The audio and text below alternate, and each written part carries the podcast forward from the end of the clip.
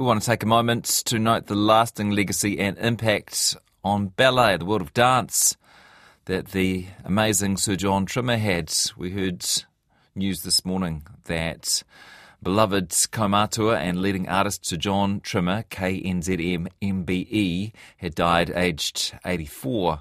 He was associated with the Royal New Zealand Ballet for almost 60 years as a principal dancer, teacher, director, and more. Perhaps you had something to do with him or saw him. I'd love to hear your impressions of Sir Jon. Choreographer Loughlan Prior had the privilege of working closely with Jon. He joins me now. Hi, Loughlan. Uh, kia ora, how are you going? Kia ora, nice to talk to you today. Uh, what an incredible man. Um, can you first tell me about your interactions with him and how you knew him? I think um, Jon is one of the fathers of of uh, ballet in New Zealand, and I had the great privilege of watching him perform as a student. That's where I um, first saw his brilliance and genius on stage, and then um, joining the company as a dancer and now choreographer. I feel um, a lot of what I do is influenced because of the incredible work and theatrical genius that he imparted on us. He's a mentor and an inspiration for so many people in the theatre community. Yeah, kia ora, and um, I feel very lucky to have seen him. I saw him as Hook, among other things. I saw him as Hook in uh, Peter Pan. He was a great Hook.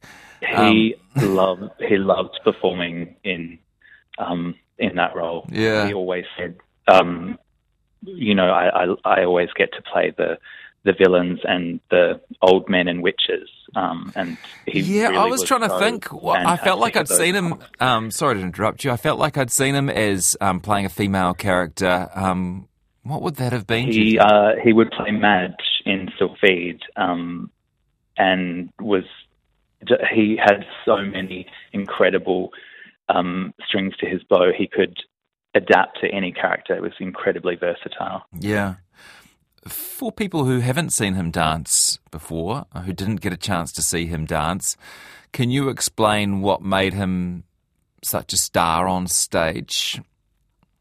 I think he just had this enigmatic quality to completely uh, captivate an audience. You couldn't take your eyes off him, really, and it was not so much um, even the the broad strokes of narrative storytelling. It's the little nuances and the little quirky things that he did to really fully embody a character. He was just a, a natural performer, and um, I think he had this amazing way of creating camaraderie with everybody that he worked with, so that you know we um, we here at the Royal New Zealand Ballet today we have been um, commiserating, but also just laughing and thinking about all the wonderful, wonderful memories um, on stage and off that he uh, he has left with us. Yeah. Can you tell us a bit about what he was like off stage? Well, I mean, he had the wickedest sense of humour. Um, he would play little pranks and jokes behind the scenes, and you know the little jabes, and um, he, he had fantastic, fantastic stories from when he danced in Europe. Um, some of which are even a little bit too rude to say on radio. um, but he, even into his 80s, he was always, um, I don't know, just so positive. positive, and um, he'd he'd uh, stopped doing ballet class every day, but he would watch us um, from the wings and uh, be stretching, and he he'd be in his 80s and have his leg up over his head, or he'd be in the split, just humming a, humming a tune. Uh, just an absolute icon, and just a really, just one of those absolutely delightful people that makes you feel warm and uh, you know can kind of bring everybody together. What was his last role? His last role was actually um, a ballet that I created for him, um, which he performed in Kerikeri.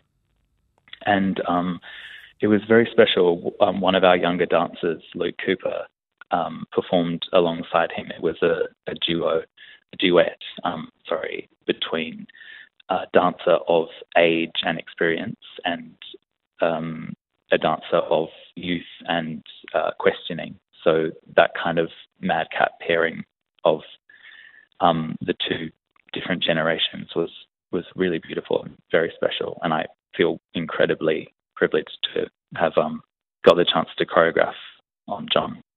Inevitably, you think of young bodies when you think of uh, ballet, young people uh, who can do incredible things with their bodies. Um, but obviously, Sir Jon Trimmer showed that you were able to keep dancing uh, to contribute value as an older member of a ballet troupe. I mean, how does it change um, as the body changes? How does it change what you're able to do on stage? Uh, um, a hundred percent. I mean, it's quite a funny business because when you're young, you can do all the technical things, but you don't have that maturity on stage to imbue a character.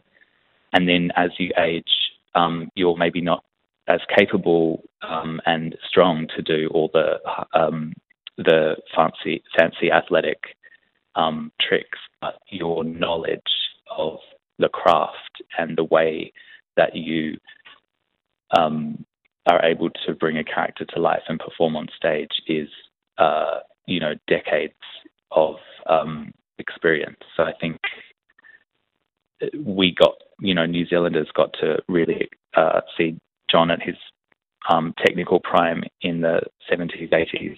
And then when he got a little bit older, he transitioned into those real character roles, which um, my generation um, really know him for, and which I think he will have such a, a long and lasting legacy. Yeah, one of our listeners. Uh, one of our listeners remembers seeing Sir Jon sipping an afternoon glass of wine at a pub in Paekakariki, then hitchhiking home along the road to Wellington. Does that sound right to you?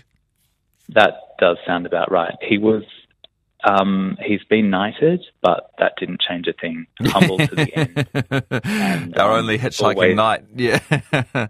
funny, irreverent. He was incredible.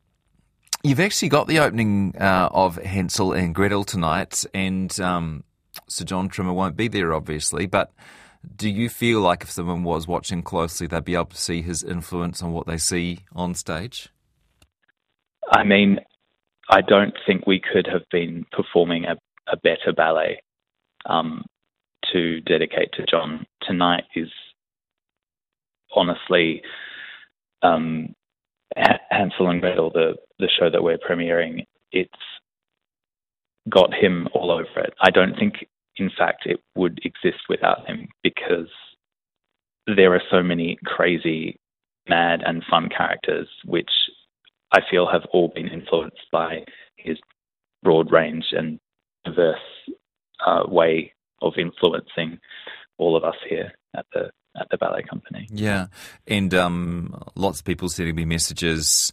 The theme seems to be, although none, of these stories uh, would be headline stories, they're all quite quirky stories, and all of them have this in common that once they met him, they never forgot him. Uh, he he's un, he's unforgettable, one of a kind he would be keen for the show to go on tonight?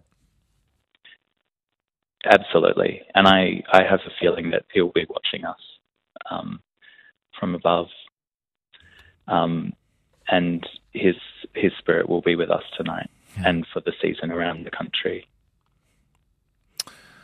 We'll break a leg. Do we say break a leg for uh, opening night of the ballet? You can, or you can say chookas, mouths. There's a couple of different things you can say. I'll have to practice that one. Uh, Loughlan, thanks so much for taking some time on a busy Thank day uh, to join us. Uh, we really appreciate it.